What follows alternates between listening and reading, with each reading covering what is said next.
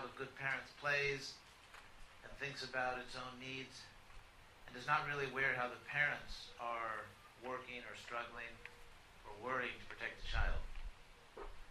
So, in a similar way, uh, from this Mahabharata perspective, we may not be aware of all that is being done on our behalf within the universe, and that things we take for granted, such as the regularity the sunrise and the sunset, and the fact that there is a certain still uh, remnant of moral order in the world, and that we have somehow the freedom to pursue our spiritual visions and so on.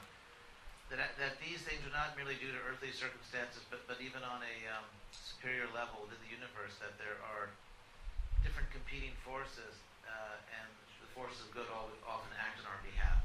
So that's a general background. Um, even actually in the Old Testament, what's interesting is that if you, if you according to uh, scholars of the Old Testament, uh, there is a recognition that the universe, that within the universe there are different powerful beings. And uh, actually, in the first commandment, or, or the uh, that you shall have no other gods before me, is not the claim that there are no other gods, but simply that you have to get them in the right order.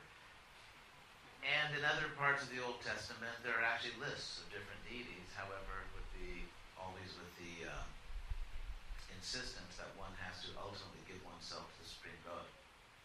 So the notion that uh, the universe is not a, you could say, a desert, but actually is inhabited. There's a certain, you could say, celestial demographics. There are, there are, there are things going on up there and out there. And so, getting to the Mahabharata, we find actually a description in the eighth canto of Srimad Bhagavatam, which is sort of the preface of the events of the Mahabharata, in which there was a great battle, just as there are often tensions between those who would do good in the world and those who would simply pursue their own selfish desires, regardless of the cost to others.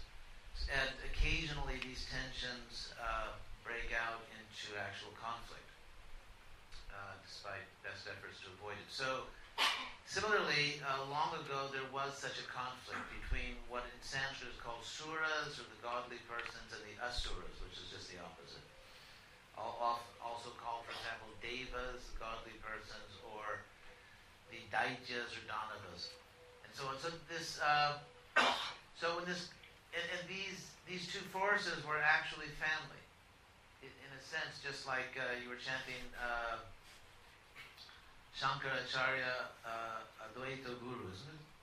And so Advaita, the, the understanding that everyone is actually related, that there's a oneness between all life and actually be, that all things that exist share existence and are somehow connected and united.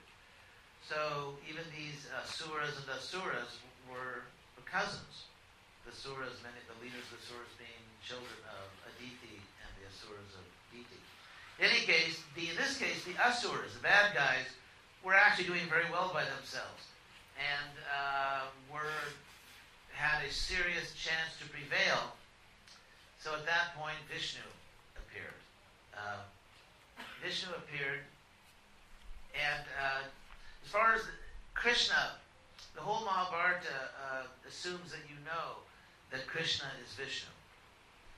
And uh, so, who is Vishnu? Vishnu, if we look at the earliest Vedic literature, we generally date the Vedic literature according to linguistic analysis. Just like, for example, if you read the English in Chaucer, it's obviously older than Shakespeare. And Shakespeare is obviously older than the New York Times today. So, in that way, there are different levels. Similarly, in Sanskrit, we can actually see very clearly different levels. So, the oldest Sanskrit literature is the Rig Veda. The Rig Veda. And uh, these Vedas were entrusted to communities of sages. So that, anyway, I won't go into the whole history, so I want to talk about the Mahabharata stories, but suffice it to say, that each Veda, Rig, Sama, Yajur, Atharva, was entrusted to a very serious, you almost you could say, extended families of sages who would, uh, of course, treasured and preserved very precisely these literatures and handed them down from generation to generation, and that's why we have them today. So these communities these uh, communities of sages who protected and explained and preserved uh, the Vedas produced literature to explain the meaning of their respective Vedas. And uh, this explanatory literature, which is also very ancient, is called the Brahmana literature. So, uh, for the oldest Veda, the oldest Brahmana, in other words, by far, without question, the oldest commentary or oldest explanation of the Rig Veda, thousands of years older actually than, uh, for example, the commentary by Sayana, is the Aitareya Brahmana, named after the Rishi uh, So the Aitareya Brahmana is uh, the ancient, in-house commentary on what the Rig Veda actually means. And what's interesting is that in the very first statement of the Aitareya Brahman, which is 1.1.1.1, which is different sections, uh, we have the statement that of all the gods, Vishnu is the highest. Agni is the lowest because Agni kind of lives in your house as fire. But the word Agni or fire, we have, of course, the English word ignite. Anyway, so that Vishnu and, and other statements in the Vedas, for example, the Yajur Veda, the word Yajur means uh, Yajur means the way you do sacrifice, yajna. So in the Yajur Veda, we have the statement that Yagyo by Vishnu, that actually the sacrifice in which uh, the sacrifice creates this channel to the divine, and actually the sacrifice is Vishnu, that somehow uh, one, by performing this Vedic sacrifice, one directly comes into the presence of Vishnu, and so on. So there are many statements like this in the Vedas. So Vishnu traditionally, historically, was uh, in very ancient times the, the Sattva Devata, superintending uh, goodness and so on. And so Vishnu came on the scene, and as soon as he appeared, a uh, an Asura bad guy named Kalanemi rushed at him wanting to kill Vishnu. And uh, the opposite happened. That Kalanemi was killed. And there were others like Viprachiti and so on. Anyway, to make a long story short, the, the gods prevailed. But at that time, the Asuras, who wanted to seize control of the universe and uh, for their own selfish purposes, sort of like the you know Star Wars, the dark side of the Force. They they actually came up with a strategy of how to proceed, and their strategy resulted in the events of the Mahabharata. So that's the background. Basically, if you study insurgency movements all around the world, in other words, if there's some political or military force that wishes to gain, seize control of a state or country and fails, uh, and you see this all around the world, whether it's in Chechnya or Colombia or, I mean, all around the world, you know, you see these things in, in the area between pa- uh, Pakistan and Afghanistan. What insurgencies always do is they, first of all, go to some remote geographic area where the, so to, so to speak, the government forces can't reach them. So this usually uh, means mountains, as in Colombia or Chechnya.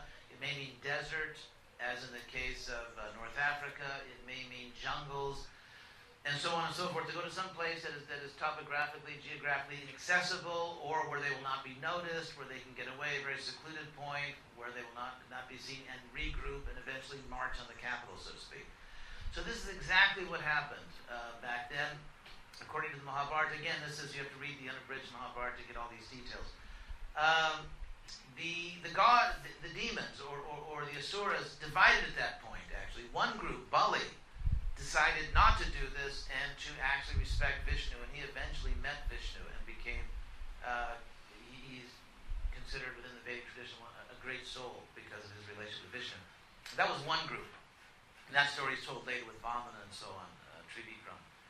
However, to continue their fight. They were determined to take over the universe, determined to uh, impose their will, and so on. And so they came up with the following plan which is uh, the Mahabharata story. First of all, they recognize the force of Dharma, as in, again, I hate to keep going to Star Wars, but uh, even the bad guys, you know, use the force, but they use the dark side of the force. So their plan basically, first they have they have a guru. The Asuras also have their guru because some, you know, a guru is simply an empowered teacher, and some of them fight for good, and some of them fight for the opposite. So in this case, uh, the guru was Shukracharya whose name literally in English means uh, Professor White. So Professor White uh, was the guru of the Asuras, who were, so to speak, his clients. And Shukracharya had the power, a power called Sanjeevani Shakti, which means that if his uh, clients, his, the asuras, if their bodies were not completely destroyed, he could bring them back to life. And that's actually what he did. He, he, he brought their souls back within their bodies. He brought them back to life. And so at that point, they formed a, you could say, a demonic insurgency. Their plan was to choose, to go to a remote, out of the way, other side of the cosmic tracks planet. Some remote, sleepy planet. And, uh, and take control of that planet. And the way they would do this is uh, by manipulating the power of Dharma. In other words, by taking birth within the families of the ruling dynasties of that planet, they would become the rulers of the planet without violating Dharma. And also the Mahabharata describes that by taking birth even as, uh, let's say, carnivorous animals in all the great forests and jungles that, that filled India at the time, uh, they could actually attack and kill the sages, the yogis, who meditated in the forests and the mountains for the good of the world. Their meditation was actually directed at the good of the world, and uh, and, the, and uh, often meditating on vision, they could destroy these communities of sages again without violating dharma, because to attack a human being is pashu dharma. It's the dharma of animals, and so this was the idea. Now, the sleepy, out of the way planet they chose was good old Earth. And uh, that's, so that's the background of the Mahabharata story. That's the background of the Mahabharata story, that the Earth was chosen. Sort of wanted to transform the Earth into, if you know, if you know your Star Wars, into a type of Death Star. Take over this planet and then use it to launch further operations. So, uh, according to the Vedas, there is a goddess who is responsible for this earth. In fact, all practically all the words for earth in Sanskrit are feminine. Bhu, Bhumi, and uh, and, and so on and so forth. So, uh, Bhumi, this goddess, uh, realizing what was going on that, and, and, being unable to deal with it herself, uh, went to Brahma, the creator. I mean, imagine, I remember back in the 50s when the Hells Angels, that motorcycle gang, first became uh, a cultural force in America. Uh, they sort of burst onto the public, onto the scene by going to some little town out in desert and literally taking over the town.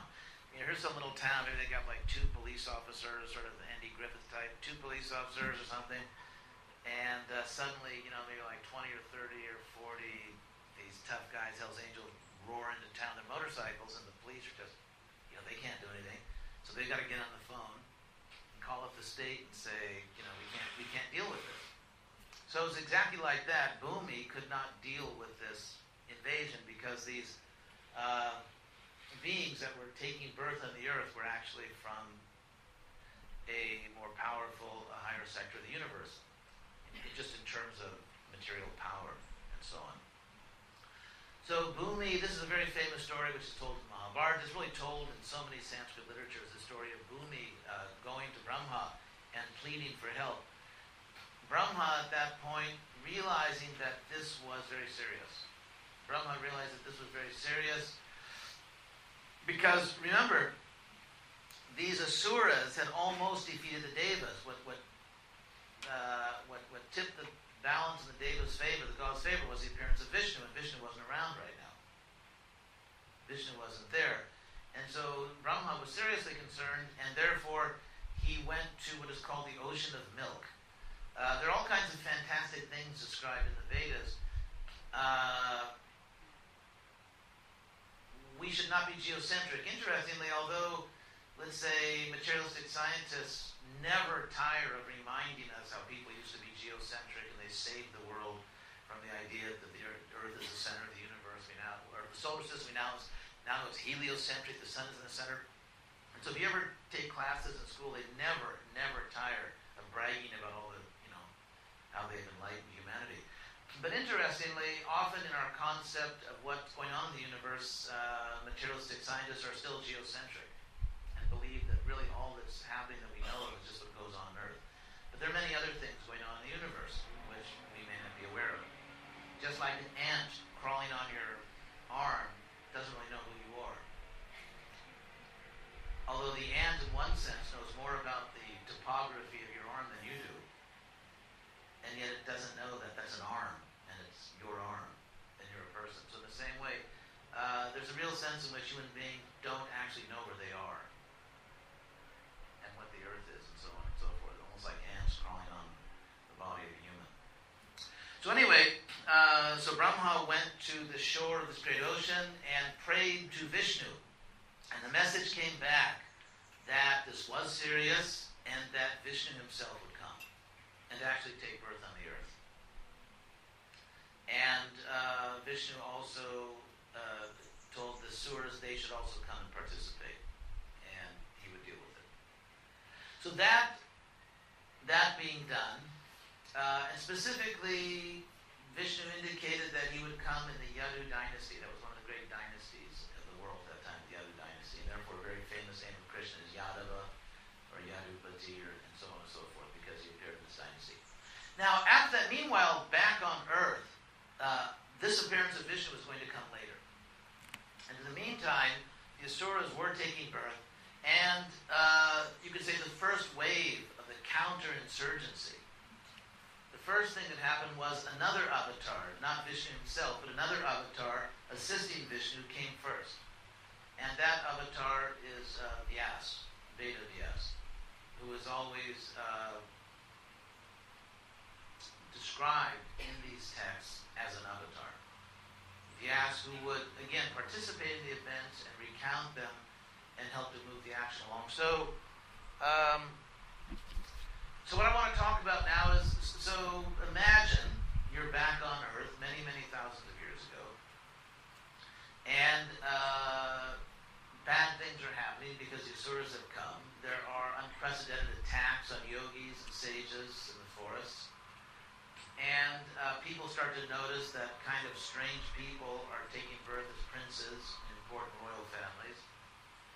And, uh, but of course, the, the godly people are still there. They, they're still the majority on earth, but things are starting to change, and there's great concern. So at this point, I want to go directly to some of the stories. Uh, I'm going to talk about two couples, two couples, men and women man and woman, and uh, what happened to them, and how each one lost the other, and then the surviving member of the, the relationship, how they, those two found each other. And this is uh, very much related to the Mahabharata then, so it's going to get a little romantic now. In that part of the world, and, and actually, if you look at a map, if you look at a world map, and uh, sort of bracket or just put aside for the moment the Americas, which are, of course, far away from everywhere else.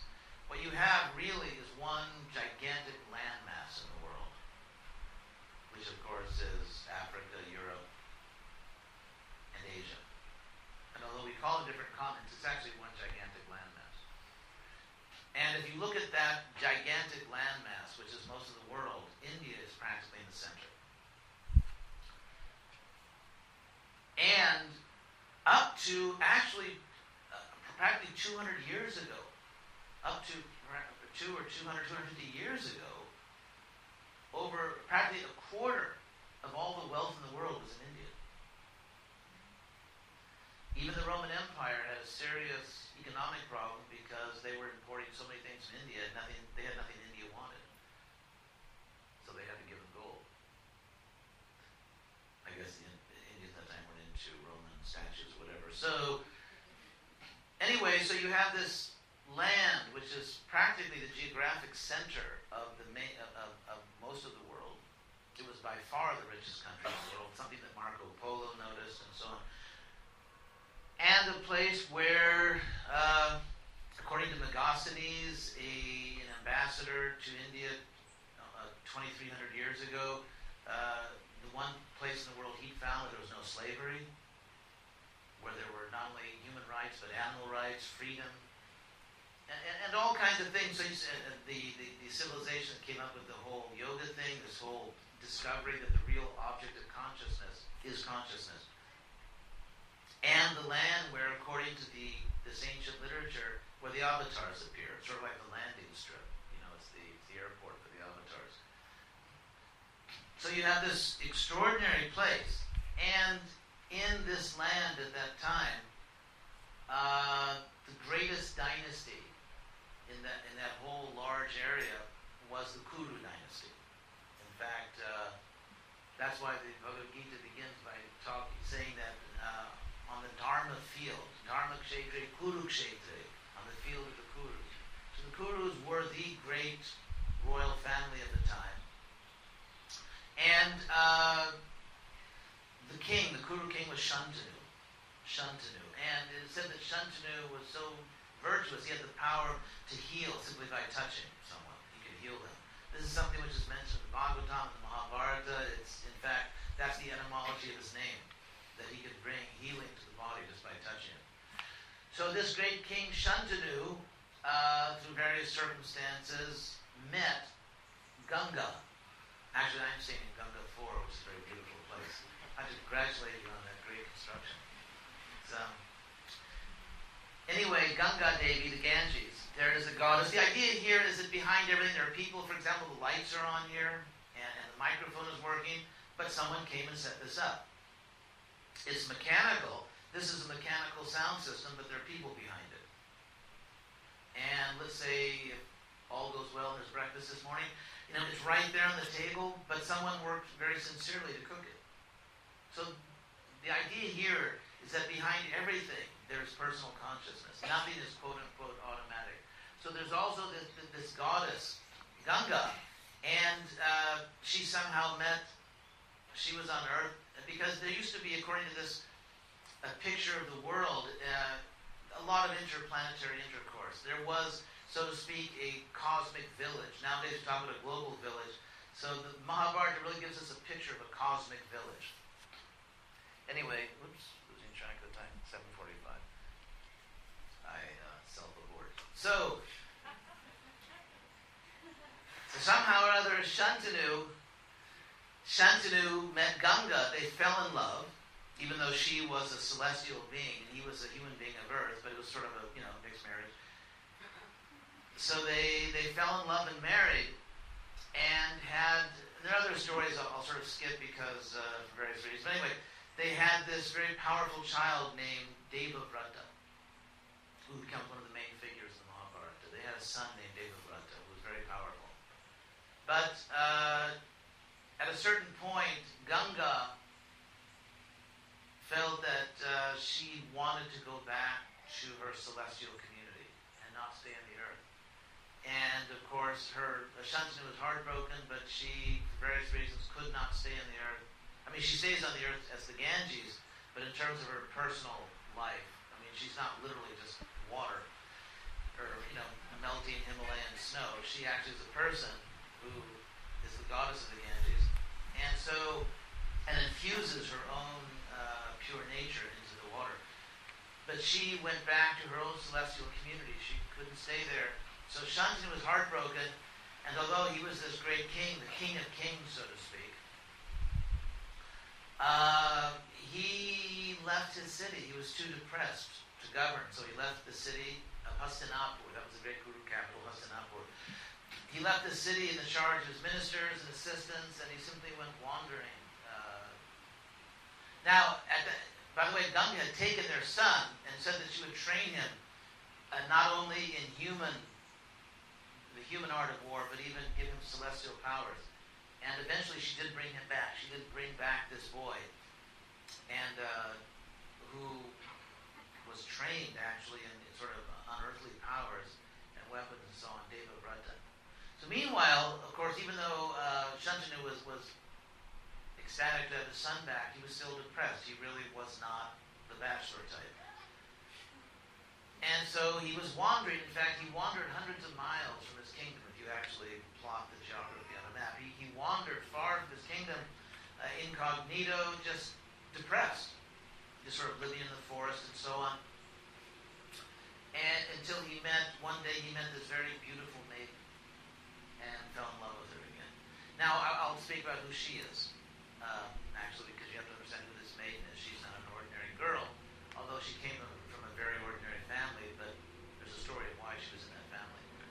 Uh, the girl's name is Satyavati. Satyavati. Vati uh, in Sanskrit is just the feminine for Van, as in Bhagavan, and so on. So Satyavati, one who possesses truth. Satyavati was actually the daughter of a king, a great king. Actually, we talked about this king yesterday, Upperly Mobile Vasu. We mentioned yesterday, Uparichara Vasu. So, had a daughter named Satyavati, very, very beautiful, extraordinarily beautiful girl, that he did not raise. Rather, he gave her to a family of fishing folk. And in India today, back then, uh, fishing was not considered the most aristocratic way to earn a living. And uh, killing fish. So uh, this was not a very high class family. Why did he do this? Um, there are different stories in the Mahabharata. My personal view on it is that uh, Satyavati was destined to be the mother of an avatar. And this avatar was going to begin the process of counteracting the invasion of the earth. And therefore, uh, in my view, Vasu, this king Vasu, uh, feared for his daughter's life and sent her away to grow up in a fishing village. So this girl grew up in a fishing village, not really knowing who she was, that she was actually a princess. And um, so you can imagine, it's um, back then there was a very conscious and very rigorous system of genetic engineering, but it was done organically, not in laboratories, but just through very precise marriages. The idea being to create sort of like these super genetic pools, uh, or, or, or these, this sort of a super race of human beings, either as great sages or as great kings. And so Satyavati had this, she had this, this you could say this very powerful nature in terms of her intelligence, in terms of her courage. She was extraordinarily beautiful. And yet, she was born, or she thought she was born, she grew up in this very simple, simple, humble community. And later we'll find a similar story in the case of a young boy who grows up and doesn't know why he's frustrated with his lot. And that's, of course, Karna. But in this case, Satyavati is, and, and yet in that very traditional, very conservative community, uh, she's supposed to marry a boy from a fishing family and just spend the rest of her life rowing a boat or fishing or something. And yet, within, she's actually a princess with all these powers and so on. Anyway, when she was still a young girl, to help her father, uh, she would row a little boat across the river. She lived on the Jamuna River. And uh, provide a little extra income for the family.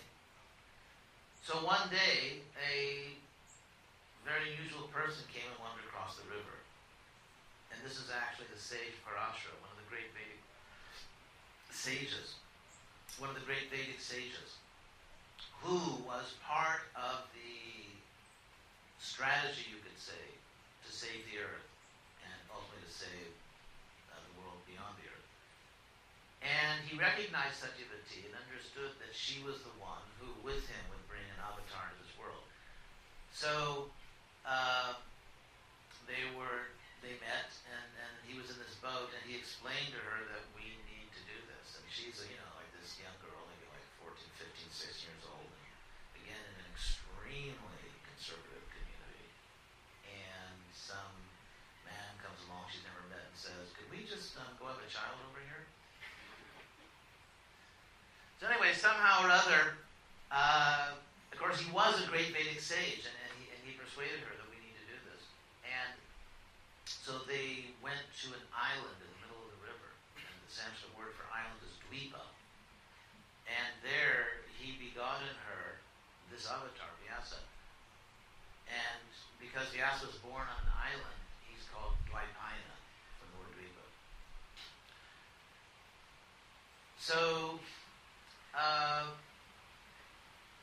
because he was an avatar, it said that he took birth and immediately kind of grew into a young boy, which surprised her even further.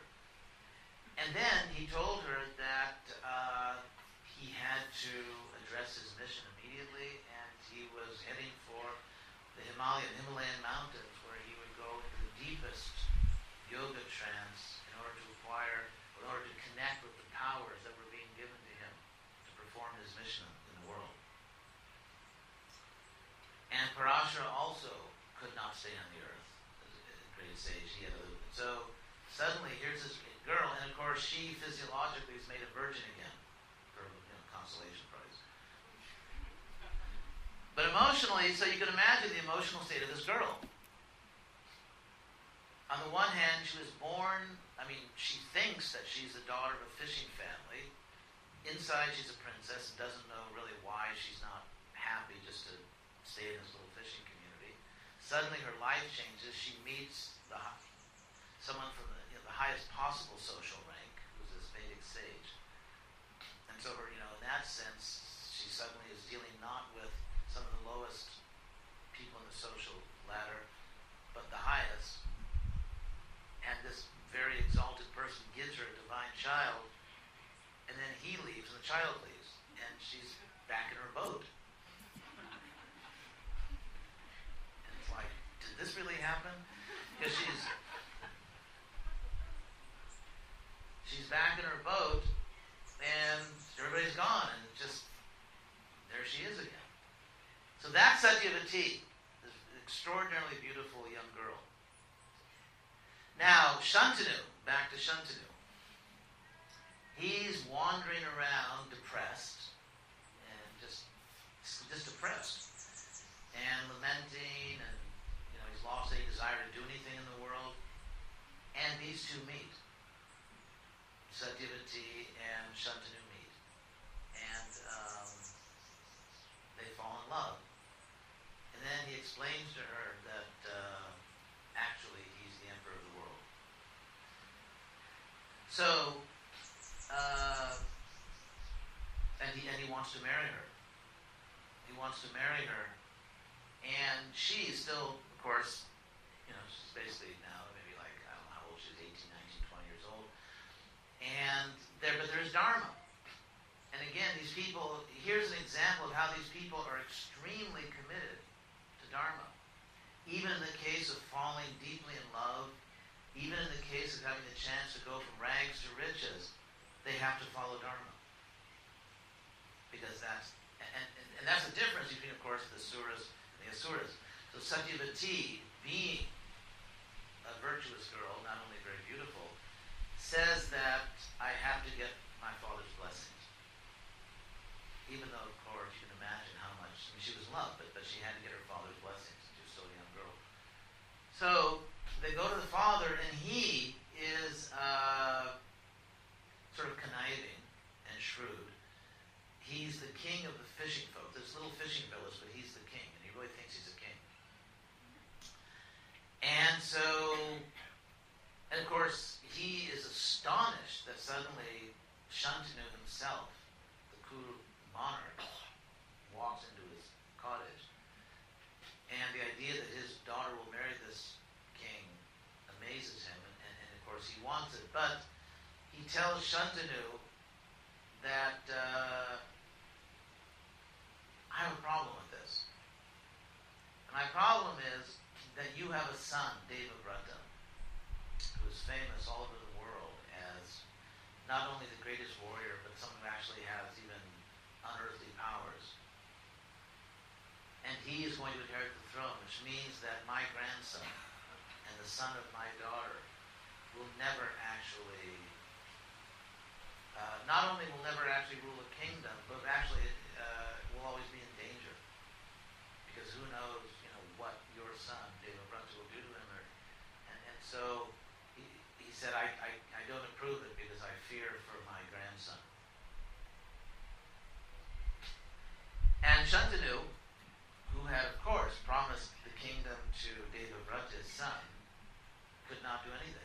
Now, this is very interesting. I mean, compare this to what you know about European monarchy or monarchy in other parts of the world where it would have been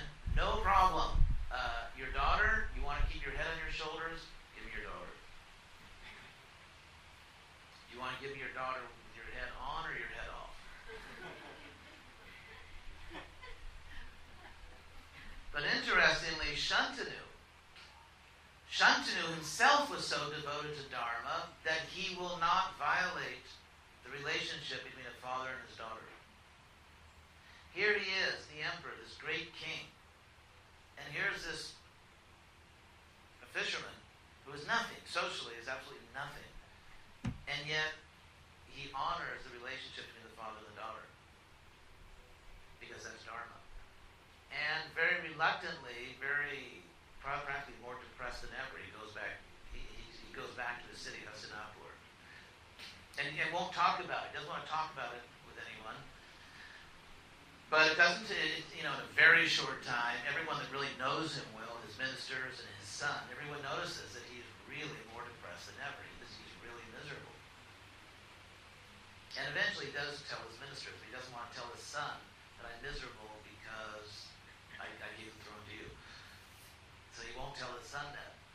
But finally, David Devavrata goes to the ministers and says, Why is my father so depressed? And uh, they tell him what happened because by this time Shantanu had revealed to them. So David Devavrata, who again, who loves his father very much and is completely dedicated to his father, decides that he will get that girl for his father no matter what it takes. And uh,